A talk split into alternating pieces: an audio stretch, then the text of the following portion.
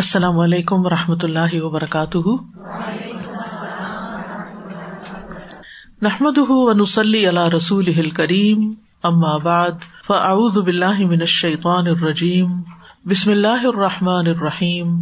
ربش رحلی صدری ویسر علی عمری وحل العقدم السانی یفق قولی۔ صورت البقرا مدنی صورت ہے۔ مدنی صورت وہ ہوتی ہے جو یا مدینہ میں نازل ہوئی ہو یا مدینہ کی طرف ہجرت کرنے کے بعد نازل ہوئی ہو۔ نبی صلی اللہ علیہ وسلم اپنی نبوت کے ابتدائی سالوں میں مکہ میں تشریف فرما رہے، پھر آپ نے مدینہ کی طرف ہجرت کی۔ تو جو کچھ بھی ہجرت کے بعد نازل ہوا ہے، وہ سب کیا کہلاتا ہے؟ مدنی۔ یہ قرآن مجید کی طویل صورتوں میں سے ہے، بلکہ قرآن مجید کی سب سے لمبی صورت ہے۔ اس کے معنی بہت گہرے ہیں اور اس میں بہت ضروری اور اہم احکامات ہیں۔ اس کی آیات کی تعداد دو سو چھیاسی ہے ٹو ایٹی سکس اور ترتیب قرآنی کے اعتبار سے اس کا نمبر دو ہے۔ اور نزول کے اعتبار سے مدینہ میں نازل ہونے والی پہلی صورت ہے۔ یہ صورت حروف مقطعات سے شروع ہوتی ہے الفلام سے۔ اس میں سو سے زیادہ دفعہ لفظ جلالہ یعنی اللہ کا ذکر ہوا ہے۔ اس میں قرآن مجید کی سب سے طویل آیت جو ٹو ایٹی ٹو ہے، آیت دین، وہ نازل ہوئی۔ قرآن مجید کی سب سے عظیم آیت آیت الکرسی، وہ بھی اس میں سے ہے جو آیات کی سردار ہے۔ پھر اسی طرح اس صورت میں کفایت کرنے والی آیات ہیں جو اس کی آخری آیات ہے البقرا کی آخری آیات۔ اس کے بارے میں آتا ہے کہ جو رات کو سونے سے پہلے ان کو پڑھ لیتا ہے، وہ اس کو کفایت کرتی ہیں۔ کچھ علماء کہتے ہیں کفایت کرنے کا مطلب ہے قیام اللیل سے کفایت کرتی ہیں۔ یعنی اگر کوئی شخص رات کو دوبارہ اٹھ کے تحجد نہیں پڑھ سکتا تو وہ ان آیات کو پڑھ کر سوئے۔ یعنی اتنی عظیم آیات ہیں۔ عرش کے خزانے تلے سے نبی صلی اللہ علیہ وسلم کو عطا ہوئی تھی۔ اور کچھ کہتے ہیں کہ آفات میں کفایت کرتی ہیں۔ یعنی ہر طرح کی تکلیف، پریشانی و مصیبت کے نازل ہونے سے بچاتی ہیں۔ اس صورت میں وہ آخری آیت بھی ہے جو سب سے آخر میں نازل ہوئی۔ یعنی بعض آرا کے مطابق جو سورت البقرا کی آیت نمبر ٹو ایٹی ون ہے و تقو یو منتر جاؤ نفی اللہ تو اس اعتبار سے یہ سورت قرآن مجید کی اہم ترین صورتوں میں سے ہے۔ جو شخص اس سورت کو پڑھ لیتا، صحابہ اس کی تعظیم کرتے تھے یعنی اس کی عزت کرتے تھے، اس کو ریسپیکٹ دیتے تھے کہ ہم میں سے یہ شخص سورت البقرا پڑا ہوا ہے۔ حضرت انس رضی اللہ عنہ سے مروی ہے کہ ایک آدمی نبی صلی اللہ علیہ وسلم کا کاتب تھا۔ جو وہی نازل ہوتی آپ اس کو لکھواتے اور وہ لکھتا تھا۔ اس نے سورت البقرا اور عال عمران بھی پڑھ رکھی تھی۔ اور جب کوئی آدمی سورت البقرا اور عال عمران کی تلاوت کرتا تو وہ ہم میں سے برتر سمجھا جاتا۔ یعنی وہ ہم میں سے بہتر ہے جس کو یہ سورت آتی ہے۔ صحابہ اس سورت کو صرف حفظ نہیں کرتے تھے، بلکہ اس کو سمجھتے بھی تھے اور اس پر عمل بھی کرتے تھے۔ اسی طرح قرآن مجید کی ابتدائی سات صورتیں پڑھ لینے کا بھی بہت بڑا اجر ہے۔ انہیں میں سے چونکہ یہ ایک ہے، اس لیے وہ حدیث آپ کے سامنے رکھوں گی مسرت احمد کی ہے۔ نبی صلی اللہ علیہ وسلم نے فرمایا، جو شخص قرآن کی ابتدائی سات صورتیں حاصل کر لے، وہ بہت بڑا عالم ہے۔ یعنی اس کو بہت بڑا اعزاز مل جاتا ہے۔ اسی طرح نبی صلی اللہ علیہ وسلم نے فرمایا، مجھے تورات کی جگہ طوال سب آ دی گئی ہیں۔ پہلی سات طویل صورتیں۔ یعنی البقرا سے آگے۔ یعنی یہ تورات کے قائم مقام ہے اور یہ قرآن مجید کا تقریباً ایک چوتھائی حصہ بنتا ہے۔ یعنی اگر کوئی اتنا بھی پڑھ لیتا ہے، تو اس لیے اللہ کا نام لے کے یہ سفر شروع کیا ہے۔ تو اس کو جاری رکھے تاکہ وہ وعدے اور وہ فضیلتیں جو اس کے ساتھ بیان کی گئی ہیں، ان کو حاصل کر سکے اس صورت میں بہت سے موضوعات ہیں۔ لوگوں کی اقسام بیان کی گئی ہیں۔ متقین، کفار، منافقین پھر تمام انسانوں سے خطاب ہے، یا یو اناس کہ انسان کی ارجن کی تاریخ بتائی گئی ہے آدم علیہ السلام کے قصے میں۔ پھر بنی اسرائیل کے واقعات ہمیں ملتے ہیں، ان کی خبریں ملتی ہیں۔ اس میں تحویل قبلہ کا ذکر ہے۔ ابراہیم علیہ السلام کا واقعہ ملتا ہے کعبہ کو تعمیر کرنے کا۔ پھر اسی طرح مردہ کو زندہ کرنے کے واقعات ہیں۔ اس کے علاوہ بھی ہاروت ماروت کا ذکر ہے، پھر جالوت اور تالوت کا ذکر ہے۔ یہ تفصیلات ہم آگے پڑھیں گے، صرف ایک عمومی خلاصہ آپ کے سامنے رکھ رہی ہوں کہ یہ سورت کی اہمیت ہمیں سمجھ میں آ جائے کہ یہ کتنا کچھ اپنے اندر سمیٹے ہوئے ہے۔ اسی طرح اس سورت میں اسلام کے ارکان کا بھی ذکر ہے، جیسے توحید تہارت نماز، روزہ، حج، زکوٰۃ، صدقات، عمرہ، ان سب کے بارے میں بھی احکامات موجود ہیں۔ اسی طرح خاندانی زندگی سے متعلق اور معاشرتی زندگی سے متعلق احکامات ہیں، جیسے قصاص نکاح، طلاق، عدت، نفقہ رضاط وسیعت یہ سارے احکامات سورت البقرہ میں پائے جاتے ہیں۔ تو اس سے آپ اندازہ لگا سکتے ہیں کہ یہ سورت کتنی اہمیت کی حامل ہے اور ایک مسلمان کو اس سورت کے پڑھنے کا کتنا اہتمام کرنا چاہیے۔ تو اس لیے بہت اچھا ہوگا اگر آپ خود پڑھنے کے ساتھ ساتھ اپنے ان دوستوں کو، اپنے ان رشتے داروں کو، اپنے ان ساتھیوں کو جو یہاں نہیں آ سکتے جو باقاعدہ بیٹھ کر نہیں سیکھ پڑھ سکتے، ان کو آپ کم از کم اس کا لنک شیئر کر سکتے ہیں۔ تو وہ یعنی گھر بیٹھ کر بھی کچھ نہ کچھ سنتے رہے، تاکہ وہ آپ کے ساتھ ساتھ سفر میں ہو اس سے فائدہ یہ ہوگا کہ پھر آپ ان کی نگاہوں میں بہت اجنبی نہیں ہوں گے۔ جب آپ کسی حکم پر عمل کریں گے تو وہ سمجھ جائیں گے کہ یہ تو قرآن میں لکھا ہوا ہے، یہ شخص اپنے پاس سے کوئی نئی راہ نہیں نکال رہا۔ یعنی اپنے ماحول میں اس روشنی کو بکھیرنے کا یہ فائدہ ہوتا ہے کہ پھر انسان کے لیے وہ سب مددگار بن جاتے ہیں۔ اور اگر ان کو چھوڑ کر انسان سولو فلائٹ لے لے، تنہا کسی سفر پر نکل جائے، تو اس میں مشکلات بھی ہوتی ہیں۔ بہرحال، یہ آپ کے کرنے کے کاموں میں سے ایک کام ہے۔ سورت البقرہ کی فضیلت میں کچھ احادیث بھی ہمیں ملتی ہیں۔ صحیح مسلم کی ایک حدیث ہے، جس کے مطابق سورت البقرہ اور عال عمران کو ازہراوین کہا جاتا ہے۔ دو روشن صورتیں۔ ابو اماما باہلی کہتے ہیں کہ میں نے رسول اللہ صلی اللہ علیہ وسلم کو یہ فرماتے ہوئے سنا، قرآن پڑھا کرو، کیونکہ وہ قیامت کے دن اصحاب قرآن کا سفارشی بن کر آئے گا۔ یعنی قرآن قیامت کے دن سفارش کرے گا۔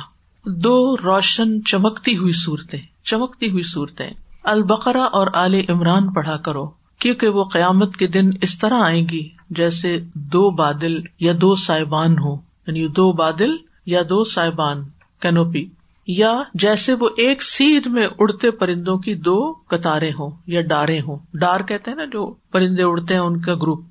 تو وہ اپنے پڑھنے والوں کی طرف سے قیامت کے دن دفاع کریں گی۔ ٹھیک ہے؟ تو ہاتھ جانی ان اصحاب ہما اور پھر خاص طور پر سورت بکرا کی بات کی آپ نے۔ فرمایا، سورت البقرا پڑھا کرو، کیونکہ اس کا حاصل کرنا باعث برکت ہے اور اسے چھوڑ دینا باعث حسرت ہے۔ اور باطل پرست اس کی طاقت نہیں رکھتے۔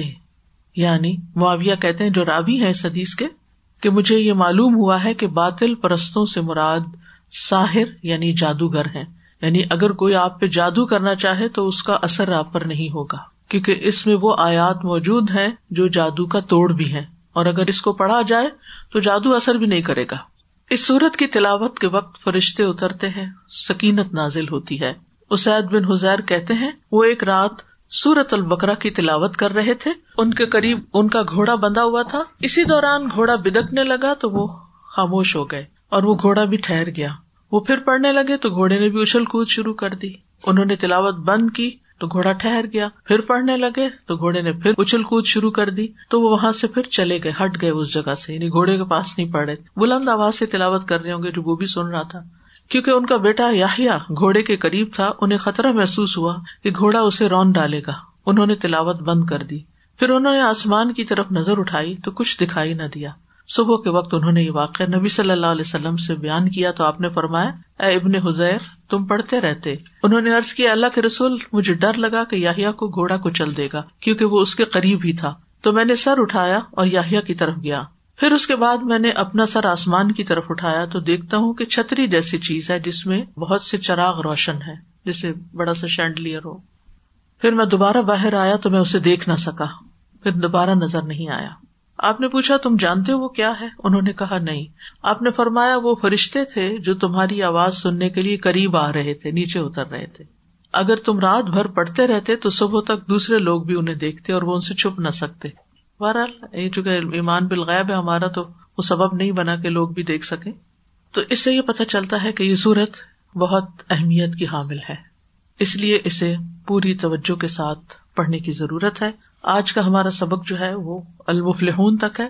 پہلے ہم ایک دفعہ اس کی تلاوت سنیں گے، اس کے بعد ایک ایک آیت کی تفسیر ہوگی۔ تو آئیے ہم تلاوت سنتے ہیں، جہاں آپ کا لفظی ترجمہ ہے، وہاں سے آپ اپنے پیج کو نکالیے اور جو جو لفظ پڑھا جا رہا ہو اس پر اپنی پینسل رکھ کے غور سے سنتے جائیے۔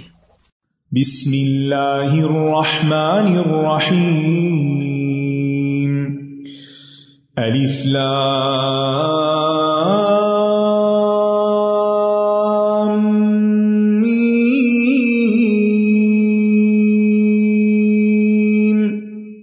ذلك الكتاب لا ريب فيه هدى للمتقين الذين يؤمنون بالغيب ويقيمون الصلاة ومما رزقناهم ينفقون والذين يؤمنون بما أنزل إليك وما أنزل من قبلك وبالآخرة هم يوقنون أولئك على هدى من ربهم وأولئك هم المفلحون. اس کی پہلی آیت الف لام میم ہے۔ بسم اللہ الرحمن الرحیم۔ الف لام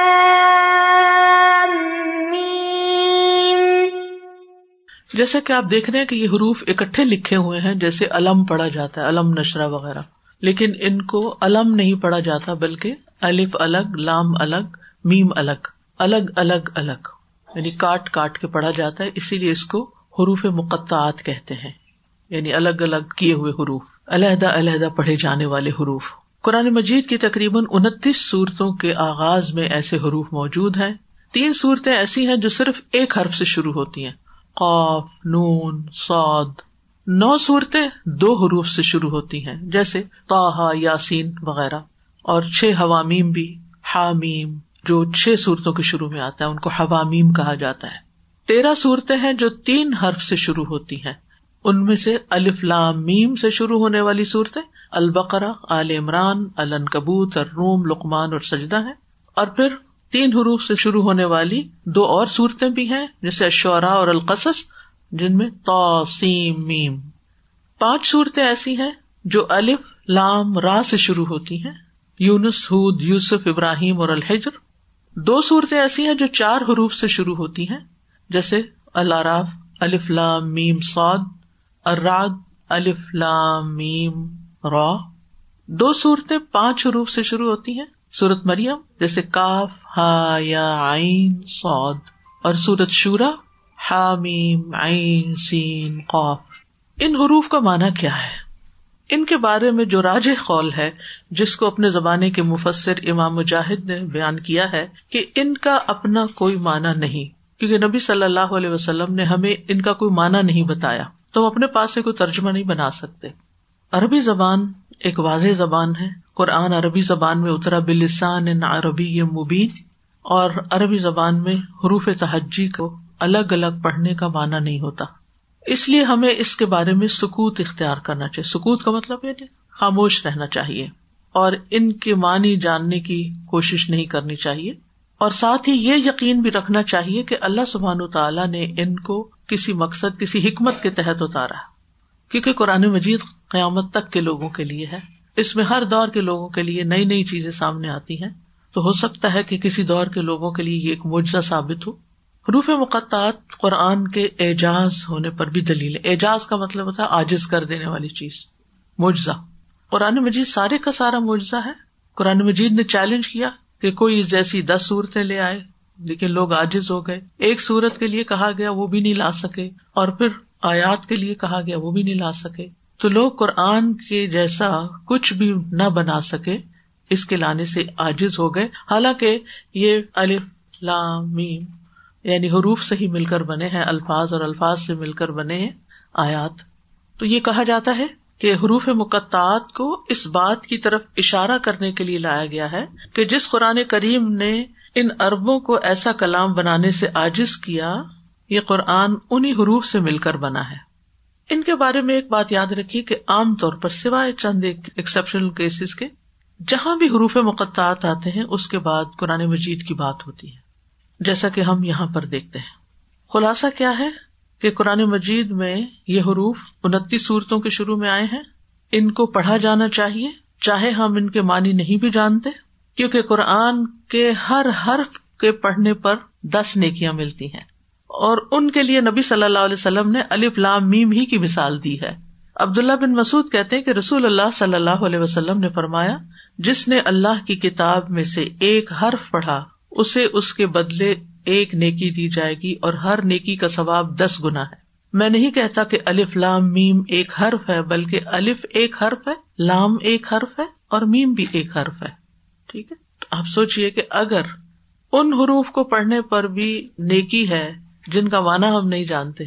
تو جب ہم مانا جان کے پڑھتے ہیں اور سنتے ہیں، تو اس کا درجہ اور کتنا زیادہ ہوگا۔ اس لیے قرآن مجید پڑھتے ہوئے کبھی نہ اکتائے اور کبھی یہ نہ سمجھے کہ میرا بہت وقت چلا گیا یا بہت وقت لگ جائے گا۔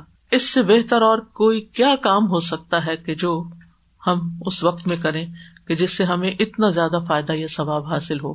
اور وہ حدیث ہمیشہ یاد رکھا کرے خی رکم منتا اللہ القرآن و اللہ مہو یہ آپ کے پیچھے بھی سامنے وال پہ لگی ہوئی ہے۔ یاد کرنی ہو تو زبانی یاد کر لیجیے تاکہ یہ سبق ہمیشہ یاد رہے کہ تم میں سے بہترین وہ لوگ ہیں جو قرآن سیکھتے ہیں، پہلے سیکھنے والوں کی بات کی گئی اور پھر سکھاتے ہیں اس کو۔ تو اپنی زندگی میں جو بھی آپ کا فیلڈ ہو، کوئی بھی کام آپ کریں، کسی بھی چیز میں مہارت حاصل کریں، کوئی بھی جاب کریں، بزنس کریں، لیکن کچھ نہ کچھ وقت اس کے سیکھنے یا سکھانے کے لیے ضرور نکالیں یعنی آئندہ زندگی کے لیے اپنا ایک لاہ عمل بنا لے اپنا ایک گول سیٹ کر لے کیونکہ یہ اللہ کا کلام ہے اور اس کے ذریعے اللہ سبحان و تعالیٰ بندوں کے درجات بلند کرتے ہیں۔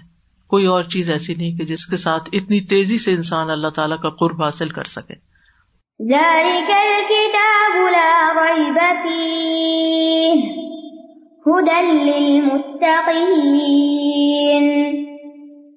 یہ وہ کتاب ہے جس میں کوئی شک نہیں تقوا والوں کے لیے ہدایت کا ذریعہ ہے۔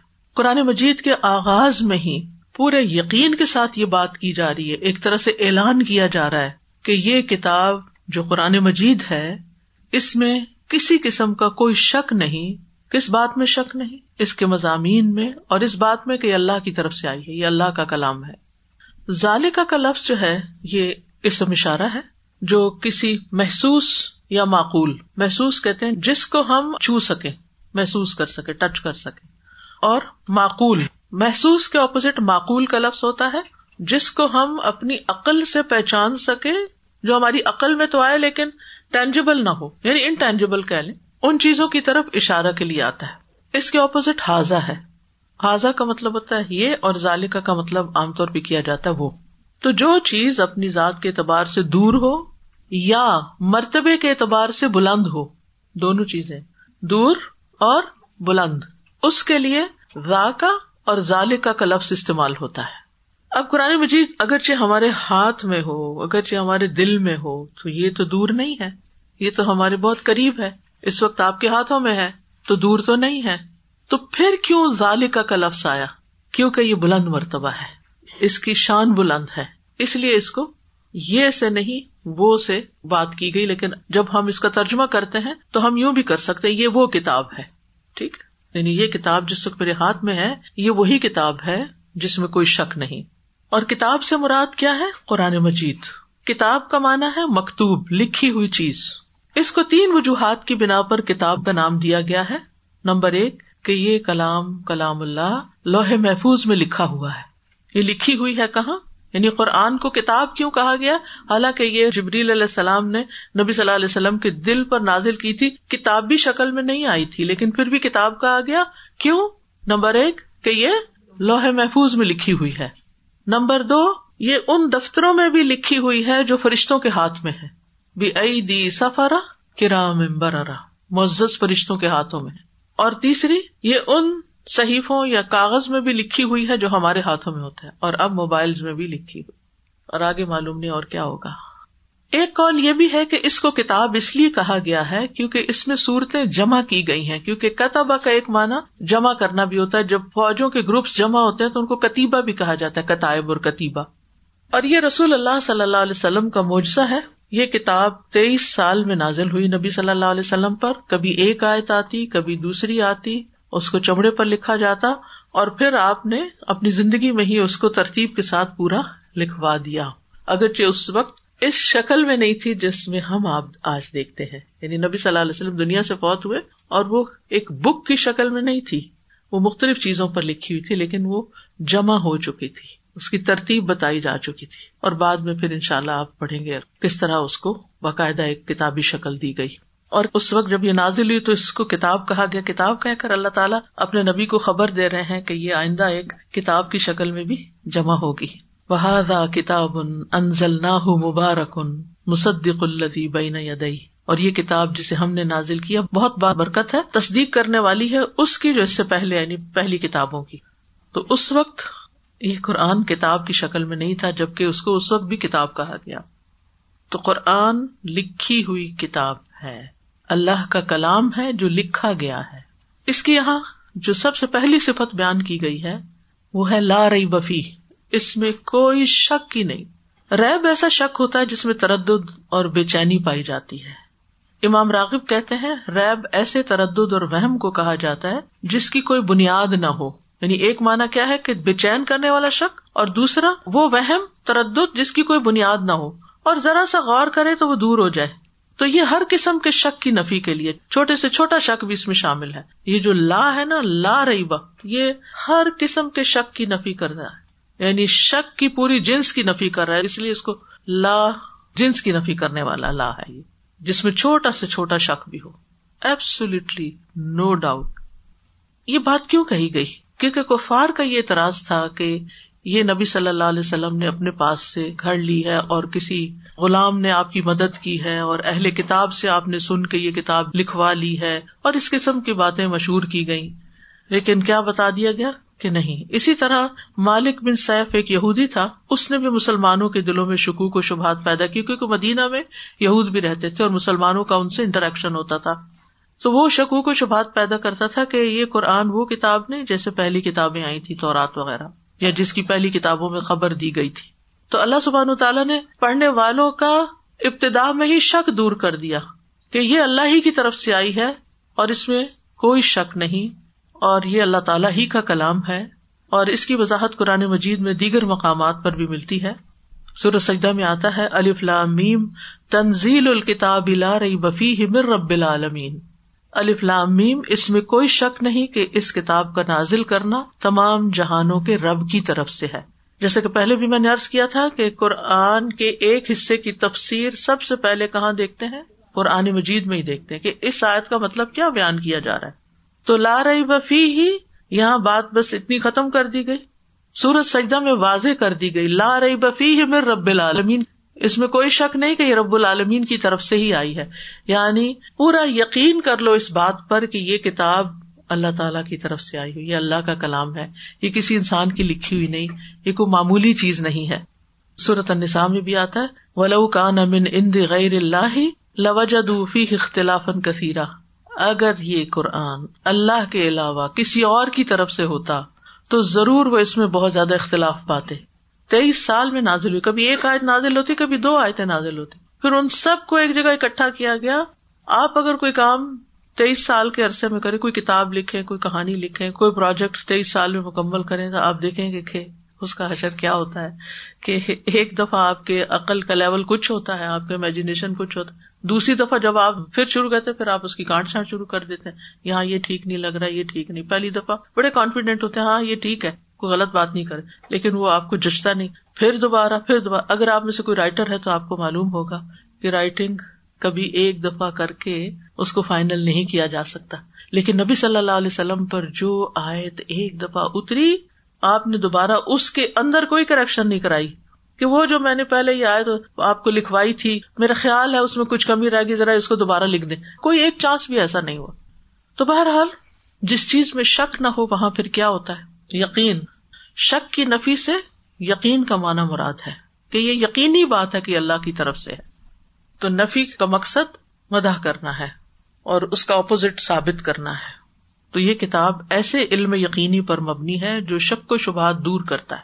اور ہدایت جو ہے وہ صرف یقین ہی سے حاصل ہوتی ہے۔ ٹھیک ہے نا؟ یعنی آپ صحیح رستے پر اسی وقت چلتے ہیں جب آپ کو یقین ہو کہ یہی رستہ ٹھیک ہے، یہی کام ٹھیک ہے۔ یہی روڈ لینی چاہیے مجھے، ادھر ہی مڑنا چاہیے۔ اور اگر آپ کو شک ہو تو آپ کیسے ڈرائیو کرتے ہیں؟ پیچھے والے کو پریشان کرتے کیونکہ آپ اپنی اسپیڈ آہستہ کر لیتے ہیں پھر، کہ مڑوں گے نہ مڑوں۔ اور کبھی اشارہ دے کے پھر بند بھی کر دیتے ہیں اور پھر خود بھی کنفیوز ہوتے ہیں، دوسروں کو بھی کرتے ہیں۔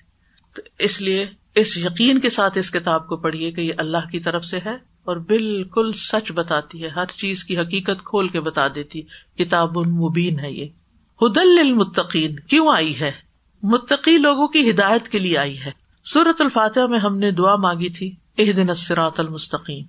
تو اللہ سبحان تعالیٰ نے دعا سن لی اور ہمیں یہ کتاب بتا کر دی کہ اگر ہدایت چاہیے تو اس کتاب کو تھام لو، جس میں کوئی شک نہیں۔ بالکل سچی کتاب ہے۔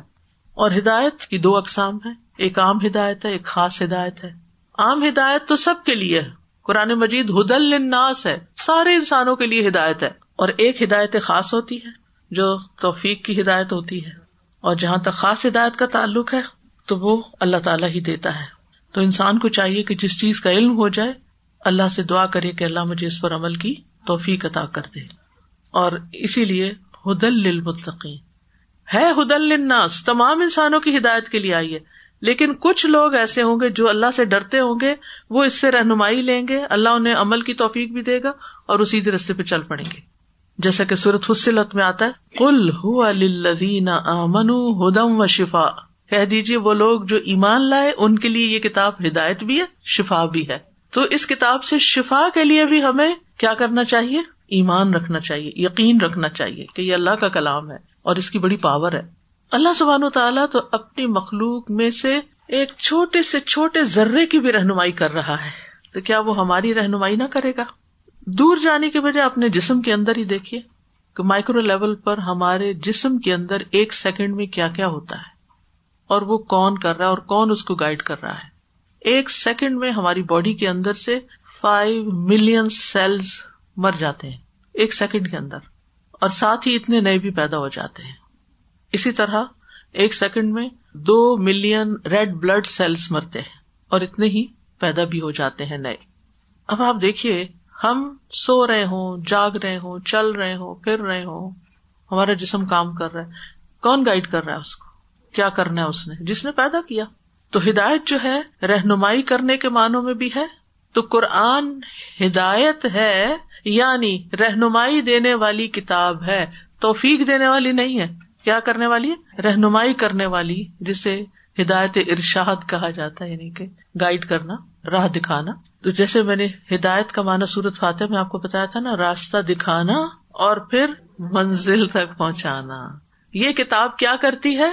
راستہ دکھاتی ہے۔ اور منزل تک کون پہنچاتا ہے؟ اللہ تعالیٰ پہنچاتا ہے۔ اور وہ کس کو نصیب ہوتا ہے منزل تک پہنچنا؟ متقی لوگوں کو تقوا والوں کو۔